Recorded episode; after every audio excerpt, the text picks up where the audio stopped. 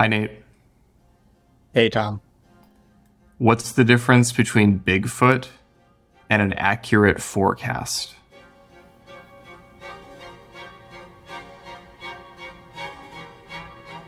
I'm wondering if this was a NIST joke, something standard in there, but I couldn't quite. I don't. I don't know.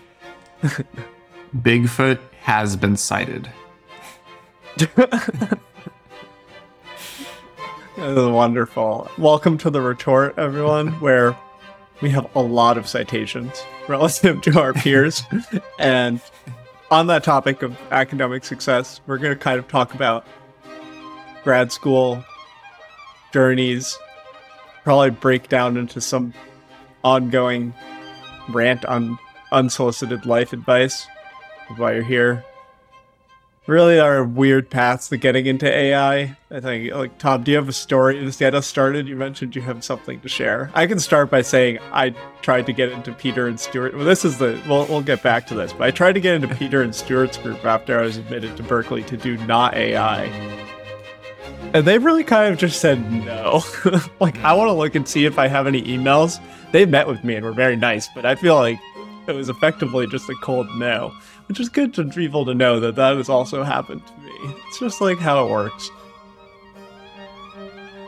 Yeah, we kind of decided it was time for us to share a little bit about our journeys through grad school, hopefully as a guide to inform people a little bit earlier than us in the life journey to decide how they want to either choose between programs or whether to make the plunge at all or what what goes on once you make the plunge. And yeah, in my case, I think I mentioned this on our first episode or very early on that I was already f- quite far into my PhD before I made this complete 180 shift, or this felt like a 180 shift into the world of AI.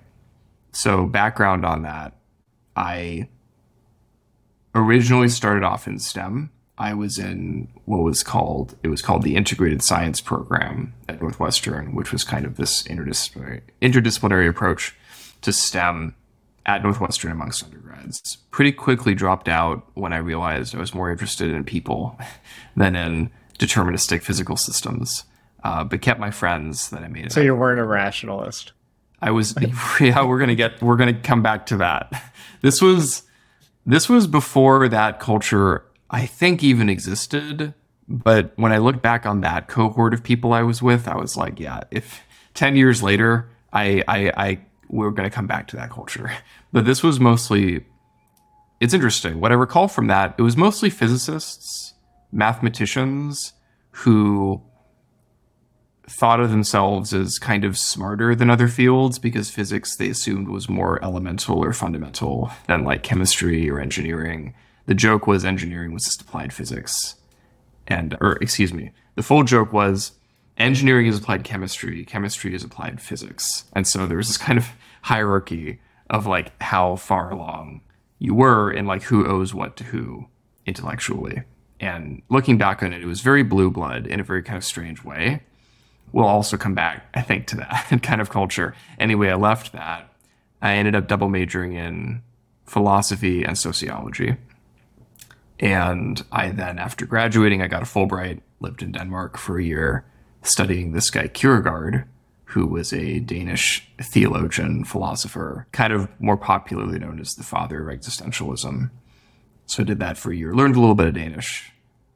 It was hard. I didn't really learn very much of it but I tried. I then went to Cambridge for a year studying political thought and intellectual history with a focus on the 18th century Prussian Enlightenment. And then I went to Berkeley where I joined the sociology PhD program and ended, up getting an MA in Soc, where I was studying for my MA research why it is that different branches of theoretical physicists hate each other.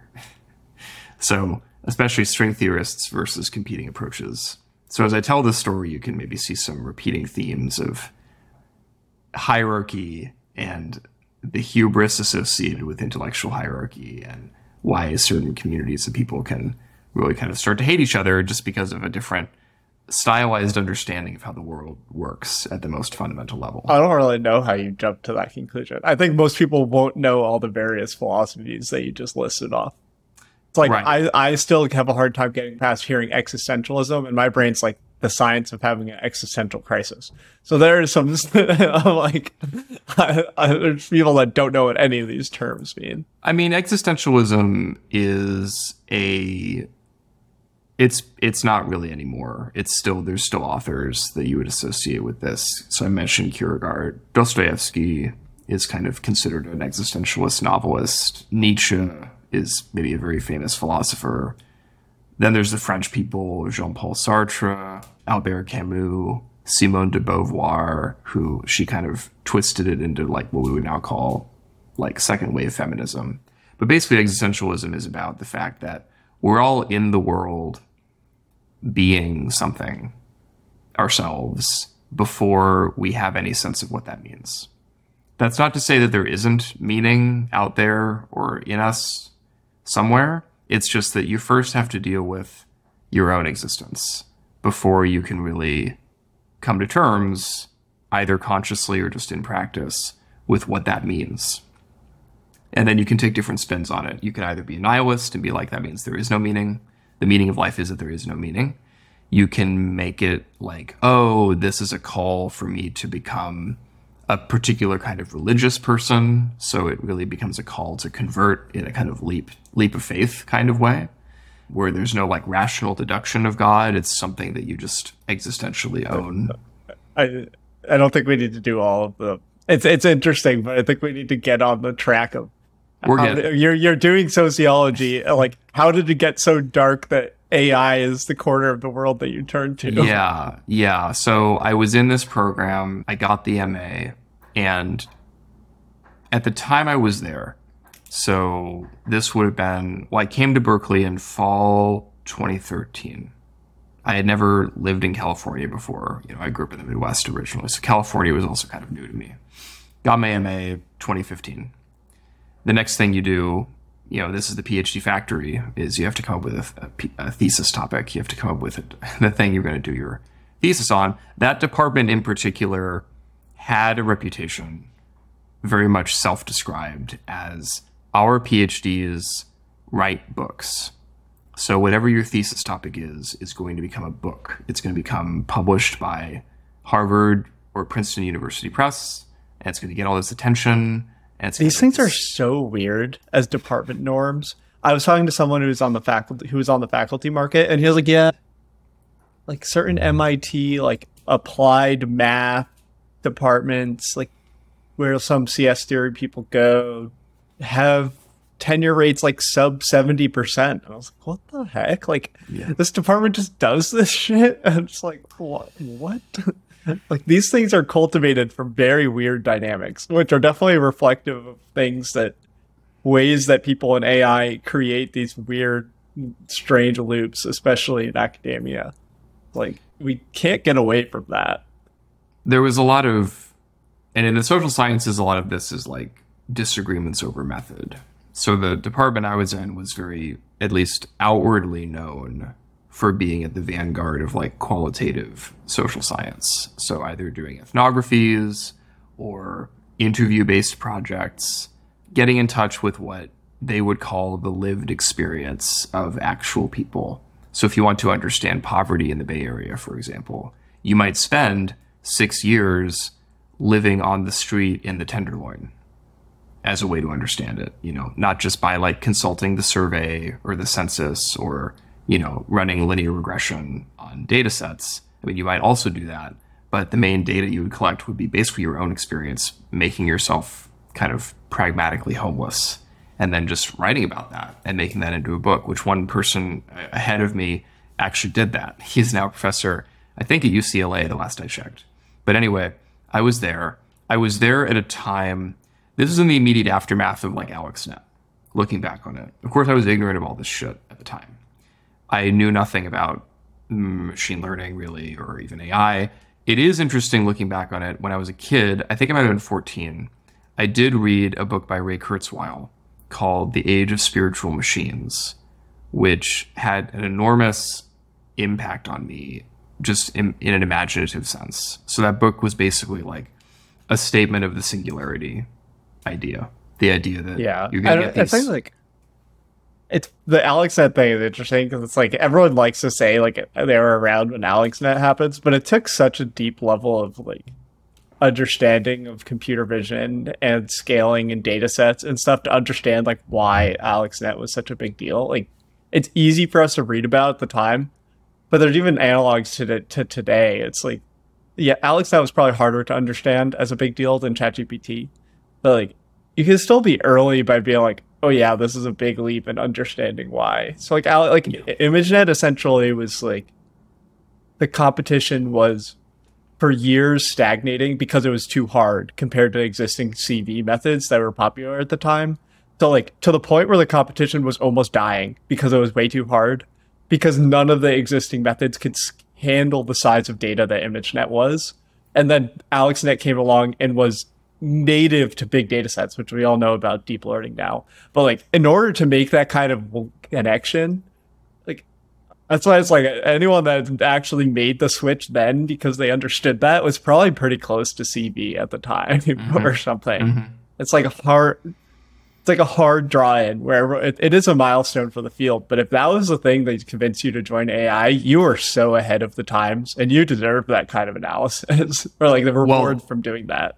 To be clear, AlexNet itself is not. I'll tell the story of what convinced me to join AI. It was not AlexNet Yeah. itself, but I there was just this reading this of, book I talked about it, so I was interested in it. Right there now. was this context of this growing energy, which even so Berkeley has this like strong north side, south side dynamic going on where like the north side of campus is much more STEMmy, the south side of campus is much more humany, fluffy, social sciencey. And then the other vector, it's like a two by two. So like north south is STEM versus humanities, and then west east is sort of how much money do you have. so like as you go higher up the hill, you get more and more of that like really big government grant type stuff. I think once the Silicon Valley money started flowing in, that fell apart a little bit. But at the time, it there was this very firm topology of like how much money is available to you and like where yeah, it's like where EECS was on the northeast side of campus as well. Like Yeah. EECS, the EECS buildings were that, which is like fits exactly into the. So I was sort of graphed in the, I mean, approximately lower left quadrant of not very much money and very fluffy. And what it was interesting, it kind of bubbled up for me. You know, I, I've told this story before, but I'll, I'll tell it just briefly now that I had to think of a thesis topic. Okay, so I had the MA and I was rereading Moby Dick. And there's a chapter in Moby Dick called The Battering Ram, which is like, it's late in the book. So a, a lot of that book is just the main character, Ishmael, kind of just meditating on whales, just sort of thinking about them, thinking about how they work and how they might not work. And this is a chapter about the head of a sperm whale. So a sperm whale, like a third of a sperm whale's body is its head, basically. It has a giant fucking head. And Ishmael is sort of, by this point, they've killed a few. And so he's thinking about the, the anatomy and the geometry of the anatomy of a sperm whale. And he's like, what's interesting is like you try to imagine what it would be like, what it would feel like to be a sperm whale. So like imagine if your eyes were like moved to the sides of your head. So that you have no like coherent like depth perception frame of vision. And your jaw or your mouth was moved underneath your jaw, basically like much lower on your face. And your nose like gravitated upwards over your forehead to the very top of your skull. And then imagine that that entire just mass senseless lump of flesh that's left of your face is like 10 times bigger than it was previously. So your main way of moving and interacting with the world is this senseless mass of nothing. And yet that's the way you go after things, you butt heads with things, you've got all this spermaceti inside of you, which has some kind of interesting effect on what that is, but we don't really understand what that is. And somehow that's what it means to be a whale. And I, I was reading that chapter and I thought to myself, that's what I want my thesis to be on. And just I made the connection. I was like, that's what AI is. Is like, that's the mystery. Is like, if you had a fundamentally different mode of sensory input and we're still trying to interact with the world in this qualitatively different way than humans do, how would you even articulate that experience? What is that experience? So for me, that was the bridge from my earlier fascination with human subjectivity, existentialism, the idea of your existence preceding a coherent sense of meaning, the bridge from that to this newfangled culture of AI, which was taking off. So I went to my department and I have a connection I, about the sperm whale analogy to AI. This is the nonsense creator, creator, creative or special brain that I get to have, which is thinking about the fact that transformer models are only actually like this is a rough approximation, but a transformer model could be like 30% attention and like 70% of it is still these MLPs that everyone has been talking about for so long. And everyone's just obsessed with attention. But it's like we can't get rid of these MLPs, which are most of the compute and most of the model parameters. Mm. And it's like in my mind, it's like if that's a third of the transformer, it's like why are we still doing the same thing mm-hmm. in AI and will we ever get away from it? Kind of like it's a third of this this whale that we are meditating on and meditate on why we need why do we still need half of our model to be MLPs when attention is the thing that's doing most of the heavy lifting. And like mm-hmm. like what does that mean that the model architectures and think like when we got people got popular about these state space models, which are something different than attention. Like the, these feed forward networks are still there and they're still most of the parameters. And it's just like, that's not like, like it's been constant and it's not been answered. So that's my brief random tangent. The mystery has only deepened, yeah, since then. So Transformers so are a sperm whale. Discuss. Yeah. So this would have been late 2015 when this was going on for me. I went to the department. I went to the director of graduate studies at the department. I skipped the Moby Dick stuff, but I just said, I want to write a PhD thesis in sociology about AI. And he said, That's not sociology. And I said, well, what I feel like sociology is the study of people and systems in a way, like the like the the social dynamics of people and understanding that.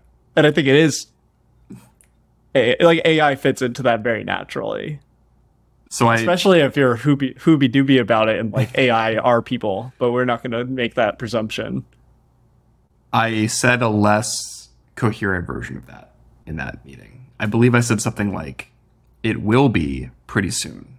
So I want to. I'm willing to get ahead of the curve, bite off a little bit of risk. Speaking of AI being people, have you seen the plot of Go player Elo rankings over time since like AlphaGo happened.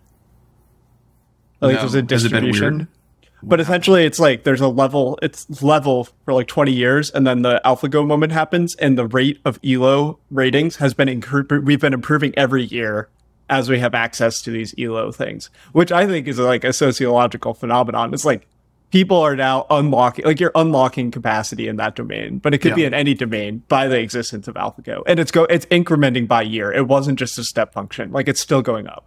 It makes sense. Yeah. So i'll get i'll actually get to that in a moment as well there's a connection there so i basically said let me be a little bit entrepreneurial and i think it'll be interesting and the director of graduate studies said that's not my problem and so I kind of went, frankly, into the sunken place for a little bit. There were like several months when I was looking back on it, functionally depressed. Let's just put it that way. I was sleeping for like upwards of 14 hours a day. My diet was kind of all over the place. I, I hadn't really done anything wrong, and so they couldn't kick me out. But the place where all my energy was striving to go, there was just no home for it. And that persisted until April 2016 when AlphaGo defeated Lee Sedol. I remember it very distinctly. I was up late at night because, again, my kind of sleep schedule was all over the map. It was very late at night. My roommate, who is Taiwanese American, was like cursing in his room, like quite loudly. and he, he at this time, I barely knew AI existed. I was in grad, I was in undergrad, just like trying to row, getting good grades in row. Yeah, like, I was like I was not even on the map yet. yeah. so he runs out of his room. He's very upset. He's very distressed, but he has a smile on his face. And I was like, what just happened? Like, what's going on? He's like, a computer just beat the world's best Go player for the first time. And I remember I said, what's Go? that would be my answer as well. So, I really want to play Go. I've never played yet. I think I would really enjoy it. I've I'd be like it. addicted. I think I would be like lying in bed visualizing the stones in the middle of the night level of addicted. I picked it up during COVID a little bit. Yeah, it is an interesting game. So anyway, I was doubly ignorant of this happening and also even of what the game was. Anyway, I very quickly learned about it and I was like, oh, deep learning. I've heard of that before. What's this reinforcement learning thing that they also did with it? You know, and the reporting was shitty at the time. And so like these were just buzzwords. I mean, they're they're still buzzwords, but at the time it was really just like they just said, "Oh, it, this company called DeepMind, they've been using this thing called reinforcement learning and mapping it with deep learning, and what that means is that the computer can teach itself through self-play how to do all these things." And I remember just thinking to myself like, "Fuck it, I'm just gonna do it," and I made it. I it's it's looking back on it, it's funny. I I bought a plane ticket to Vienna that summer and I stayed in a room in like a fancy 19th century like Viennese home for like 6 weeks where I did nothing but read essays by Turing cover to cover the third edition of AI a modern approach by Russell and Norvig Holding up my mic. That's a great job. and I think I. I, yep, I have the third edition. People should Like, I- probably do more of that these days. it was looking back on it it felt and i it was kind of intentional but it felt kind of like a fever dream i, I would just be in my room i would go for a long walk along the, the the river in vienna the central river like like an hour or two hour long walk after having read all this stuff and then write a, a very intense memo about what i was feeling and thinking after that i did that pretty much every day You still for, like, have these? I'd Yeah, I do. see. I You do still have them, some yeah. of them. I do still. So we're, no, we're gonna get to that. I still have them, and then in the evening, I would go to this like, like beer hall on the banks of this river and just get totally wasted off of like whatever like pilsners they had. Like I'd get, I mean, really drunk, and then and then sometimes go back and then read some more. I remember watching a lot of Miyazaki movies when this was going on. That was like another pastime of mine.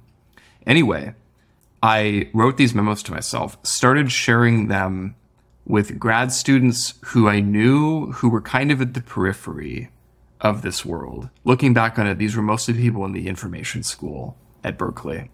And I, these are some weird, I mean, weird things. The that I I was school at Berkeley, I still don't have a coherent worldview on. Like they always are like Yeah. so close to being the perfect framing for solving crucial issues in AI, but always just being like one Lego piece wrong in like a crucial way, and I just can't figure it out. It doesn't. I mean, that's a different. That might be a different episode. It's a very interesting place. I, I did. I had a lot of future interactions with them that that were very constructive. But anyway, I was sharing this memo with some friends who I had in the iSchool program, and they were like, "This is pretty weird.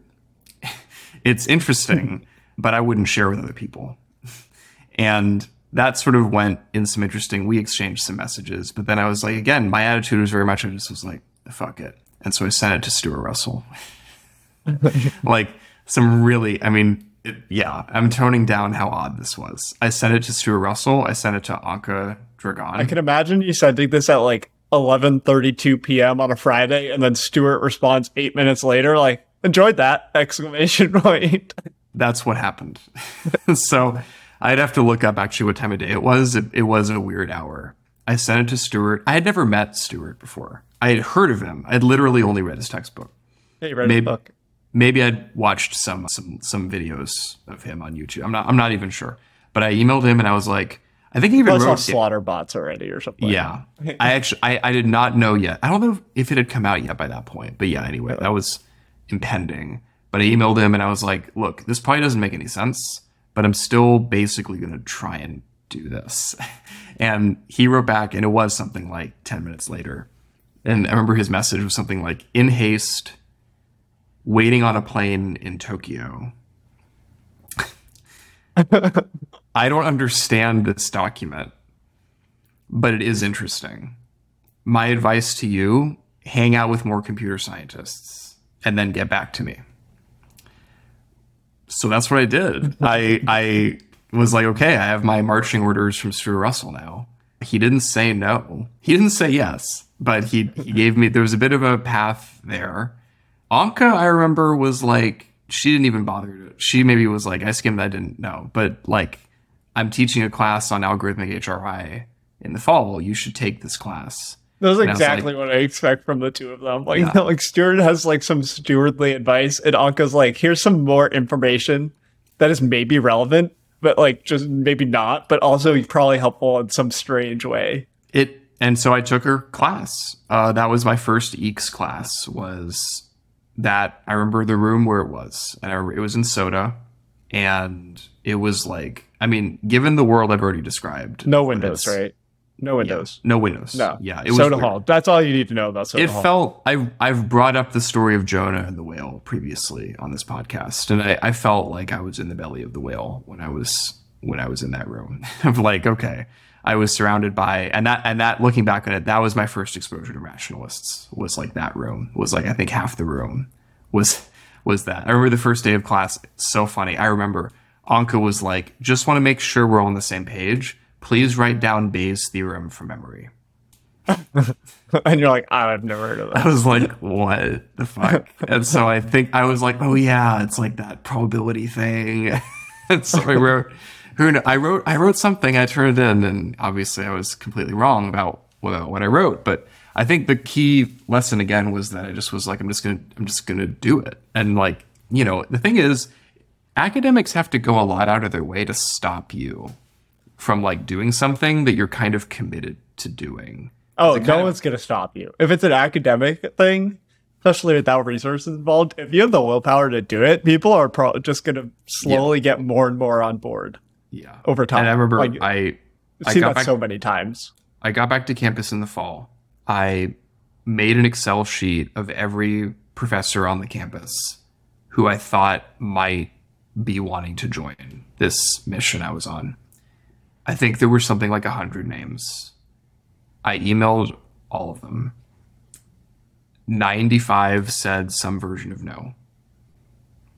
Yeah, they either didn't respond or they called me into their office to give me a dressing down because I sent them all this memo that I wrote. Oh, I've got that. That's like what happened when I asked Yeah. to Sergey and Peter. I think Sergey said something more normal over email, and then Peter was like, "Sure, let's talk." And the meeting was just like, Yeah.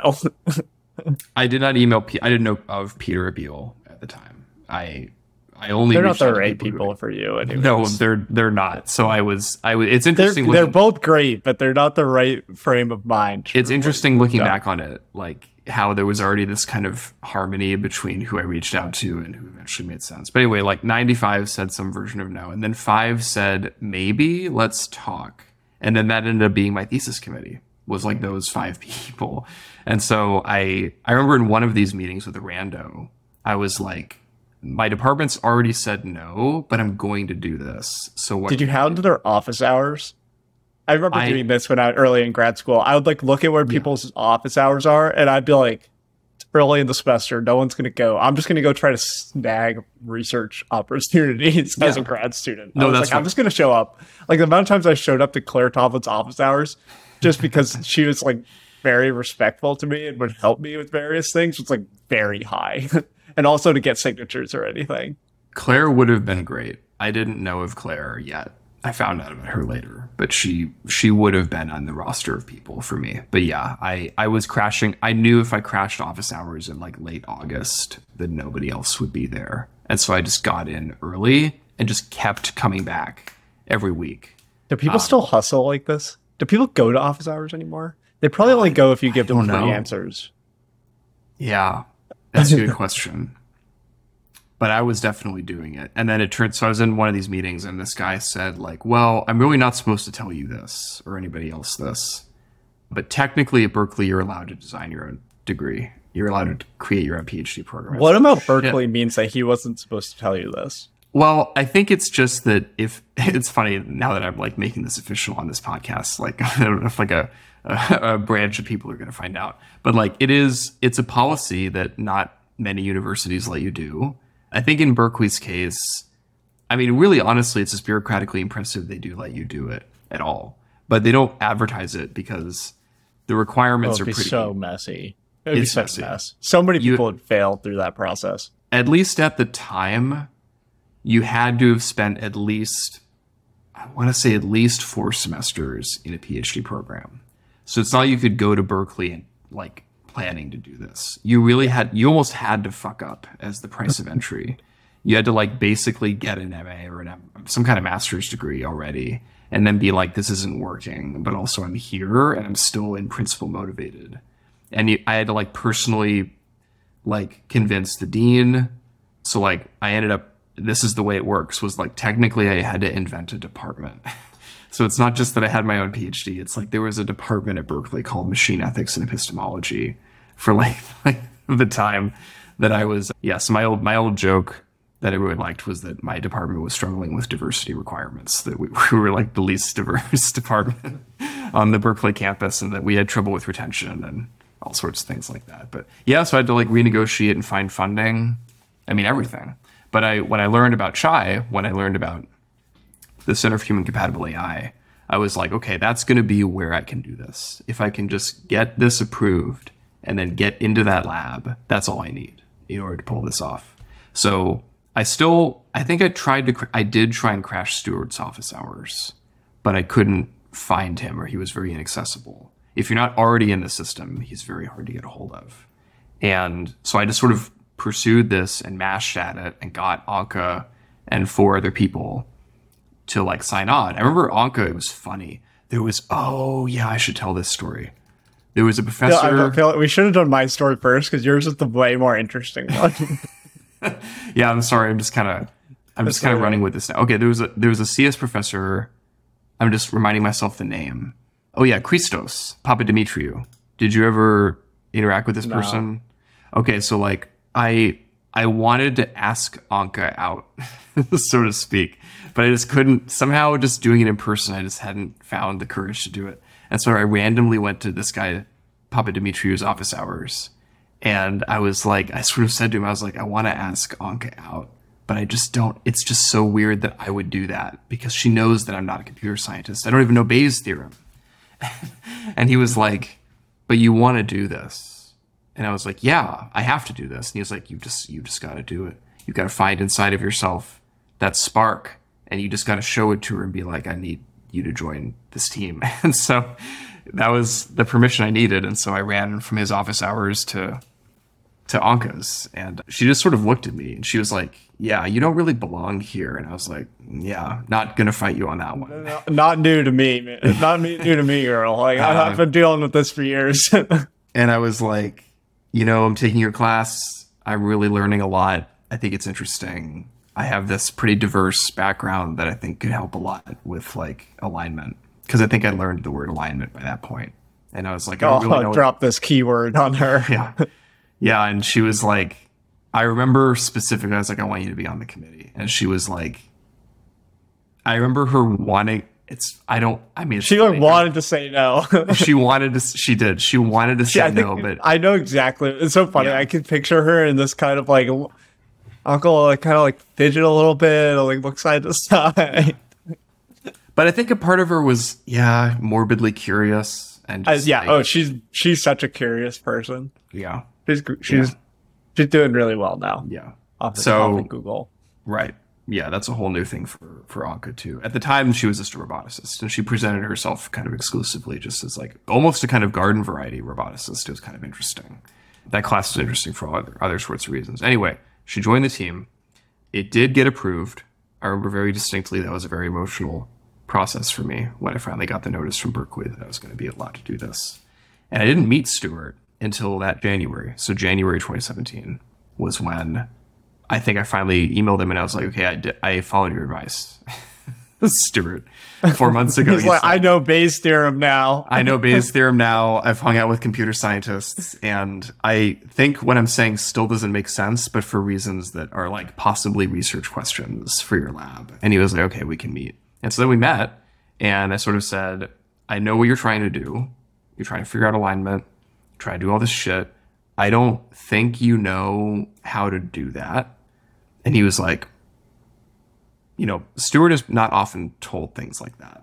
I don't think. Yeah, no. But it- I've been in the room with him a lot of times. People suck up to him, big time. I, I was not I, I was I was uh, but I was sort of like yeah I, I think that this is like putting it mildly this is an open like space of possibility I have a unique set of background skills that could be Wait, useful wait. here you got to say it differently. yeah I, I've got a unique set of set of skills. skills yeah but That'll make it me a nightmare for people like you. yeah um and i think i sort of said uh, something like yeah if you let me let me join the lab as like the resident you know humanist social scientist who's also going to be like ready to collaborate with whatever the fuck and he was like okay like that was it it wasn't even really a conversation i think stuart felt in a peculiar sort of way more respected by virtue of somebody with my background having kind of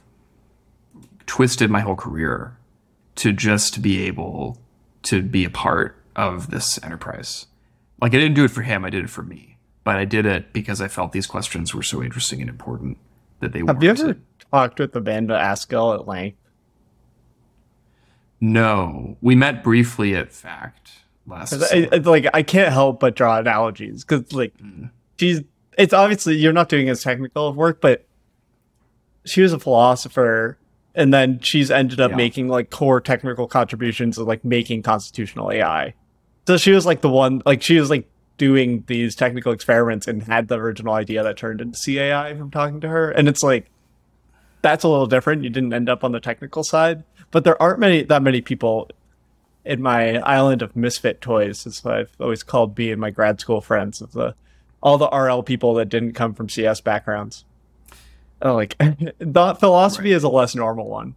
Hugging Face is like half physicists. yeah, because Askell Physicists at, are everywhere. she was at but- NYU, right, for her PhD. I don't even think. know. So NYU is like a very storied, especially like analytic philosophy. Pro- I mean, it's like the top ranked philosophy Oh, right. program. Yeah, and all that, all that jazz. No, I've never spoken to her about this stuff. That would be kind of interesting. But no, so I mean, Stuart was pretty passive in the meeting, kind of remarkable. And I remember it later became clear. This is, I think, now it's common knowledge. So I'm comfortable more or less sharing this that Stuart and a lot of other people who became there are these stories. It's part of the lore now of like the times when professors came out to each other as worried about X risk, AI safety type stuff.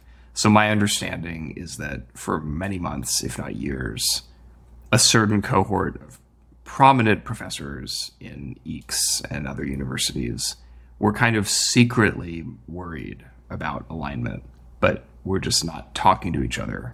And over the course of 2016, 2017, they had these confessionary moments to each other where they were like, it, the real problem is what if we succeed, not what if we keep failing.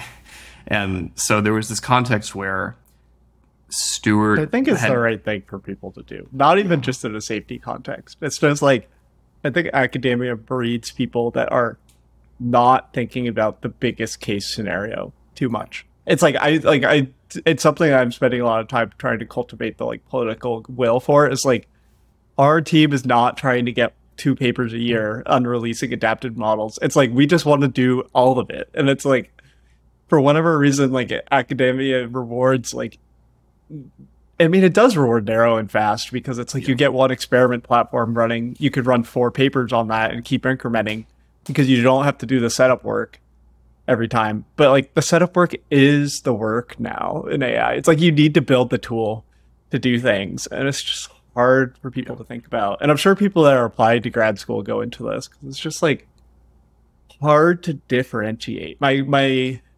manager at AI2, Hanna, like Hajishirzi, I struggle with her last name, but she got like 400 applicants for her U- lab at UW, and she wants to hire a couple grad students. It's like like you don't stand out by having like Mm. there's going to be a full distribution of how many papers people have from like like it's going to be some bell curve. And you're not going to stand out by being four standard deviations above the mean on how many papers you have. It's like you, you have to have something else. And in that context, it's hard in academia. Or you just go somewhere else and try to find your journey, which is the things that I feel like Yeah. I, I, I think I probably over recommend to people, but it breeds this kind of authentic energy. And you're like, I've just been doing this stuff for years.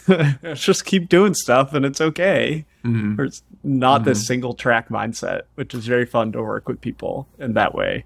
There's such a pressure in grad school. I mean, academia as a whole, but grad school is really the pressure cooker for it to specialize and to go into your box and just double down on the box. And different fields, different departments have different boxes and different ways of defining what goes in the box and what doesn't go in the box. But I think what was interesting about this moment was there was this confessionary impulse amongst a certain contingent of prominent CS people to be like, we actually care about society. We actually care about values and modeling them correctly because we might accidentally build something that could fuck up everything. And my understanding is, without naming names or keeping this a little bit of a high level, that people made overtures to the other fields that were the ones that were also doing social science and humanities and stuff like that to be like, we want this to be a group effort. We want this to be something that there can be a kind of meaningful interdisciplinary engagement on. And from what I've what was explained to me and from what to some degree I've also experienced, the response was almost universally negative. Basically, we will not help you. This is not your business. You are a neoliberal technocrat who just wants to simulate a reality you can control and not actually build anything that would be in It- touch with the experiences of vulnerable populations. Is this the early the signs of like the safety ethics thing? looking that seems back? very similar to what we have arrived at. Looking back on it, I would say so. Yes. So I it's like say- right now the like ethics group is essentially saying people don't want to make the hard effort to build tools and wrecking with the values that are going into their tools. Is the thing. They don't want to build new tools to deal with the problems they beat, and they don't want to do the hard introspection to understand their flaws. So that is like very similar to what you have said. But like. Yeah. what is what Well, and I transitions the field from saying no to like becoming this AI ethics field? Is my like what is the origins of AI ethics in the way that we know it now is a kind of interesting question. I think AI safety we can kind of see from the story that you've told. Yeah, and I mean, in my case, I na- so I named it machine ethics and epistemology before any of this AI ethics stuff was like a thing. I'm not saying that that like I saw where this was going. I'm actually making the opposite point, which is I was just like I'm interested in the subjectivity of machines. I'm interested in how that differs from people, how it is going to also then transform the experiences of people, which itself is going to transform the experiences of the machines. What do I call that? And so I just named it something that seemed like a reasonably, I guess, systematic statement of that space, but also something that was remotely academically kind of permissible. so I just picked two of the main branches of philosophy and just put the word machine in front of it. And what does later, epistemology what epistemology actually mean? it just means how you know what you know. Like you know things, but how do you know that you know those things, and why do you know them, and what what It is the seems like a pretty natural pairing. I think to do ethics well, you have to do some epistemology. yeah? You I don't mean, have to, but I, I think that it's good to to understand where your values come from. for for Aristotle, they were just different virtues. So the terms come from well, at least episteme, and that comes from Aristotle. So the word episteme in Greek, it, it referred to a particular kind of knowledge, like representational knowledge, theoretical knowledge, knowledge of like basically what even they would call like data. Whereas ethics, Aristotle thought of it more as in terms of like practical behaviors and kind of doing the right thing in particular situations. So these were considered distinct, but kind of parallel to each other in terms of different, like different intellectual virtues, because they both require judgment. Do you think that epistemology is reflected in common practices in AI these days? It's at such a different scale that it's like I don't know if you could draw a straight line to it. I mean, rationalists seem to try to act like they're the same thing, right? The, the the way in which you do the right thing is by getting more information such that you would be able to do the right thing. This is this kind of like metanormativist frame of like if you had enough, if you had infinite data. A lot of people don't feel that way. Of- like yes, I think that's how almost every normal person does not agree with rationalists, which is that there are things to being human that are not in the data. And that is like probably causes most of the strife and a lot of the strife in AI, which is like you're talking, you have different base assumptions. it's assumptions. That's right. And whether or not you agree with certain assumptions, they can't always be given, they can't always be leveraged in all contexts simultaneously, right? And, but this was a mystery for me, my PhD. So a lot of the work I did in my PhD was about, because again, once I joined CHAI, once I joined this culture, I was like, what's, what's less wrong? What is it? Why do people keep talking about this? and The way that I was introduced to Less Wrong is funny because my brother was early on it yeah, and he was like, "Oh, this is a cool way of thinking. It's like teaches you about your human biases." But he bailed long before it got real weird. It was like the intro when it was just these kind of like what did they call it sequences. It was like the first major sequence, which is all about like it's like the book Predictably Irrational. I think. I think it's like a more nerdy writing of that. yeah, yeah. And I think that's kind of what Less Wrong it's originated as. if you look at it today, and it's like shit posting AI safety results. It's like arXiv for AI safety plus other stuff. arXiv for AI safety is a good way to describe it. Yeah. And then, I, I'm fine with not reading Less Wrong. I haven't read a post on Less Wrong maybe since like the Waluigi effect, which is like all time. that wasn't that wasn't that long ago. Yeah, I know, but, yeah, that was like the one I have, only thing I ever read. I did eventually. One one badge of honor for me was that I did end up writing a less strong post and getting and it got some attention. I was quite proud of it. Still still on there, of course, because they don't. It takes a lot for them to remove things, but yeah. So you can count me along with the basilisk as like contributors to the less wrong space. But yeah, I also hadn't heard of like effective altruism before. So like for a while, I was thinking of doing an ethnography just within like AI safety. I was like, this is real fucking weird. and somebody needs to tell this story.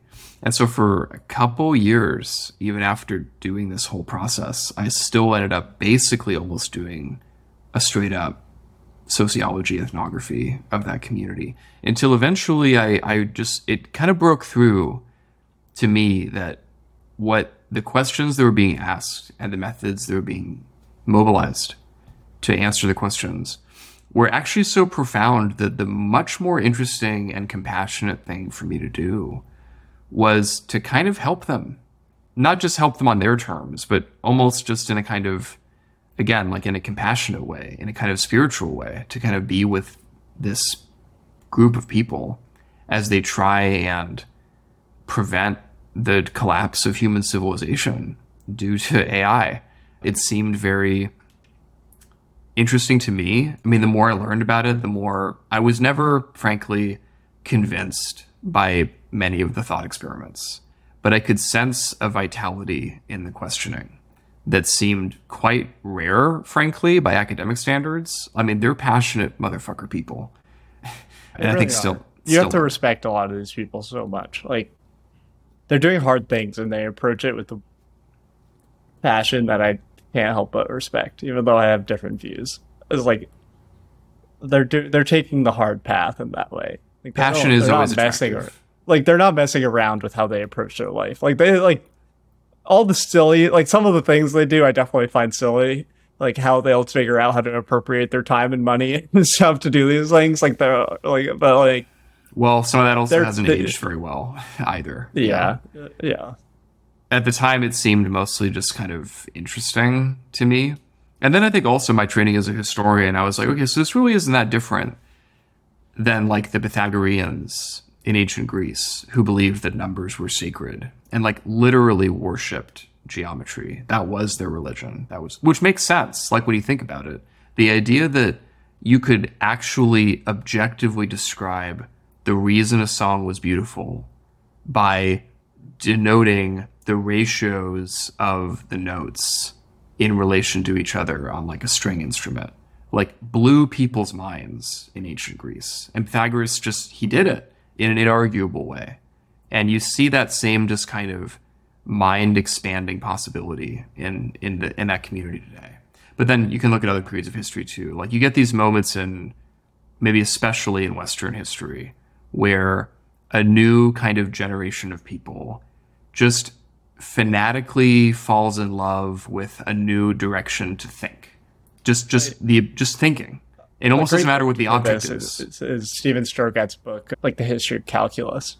I think it's Infinite Powers. Very great read on like what calculus meant and like really it was originated on like having models of the world and all of this stuff and tried to have a math to describe that.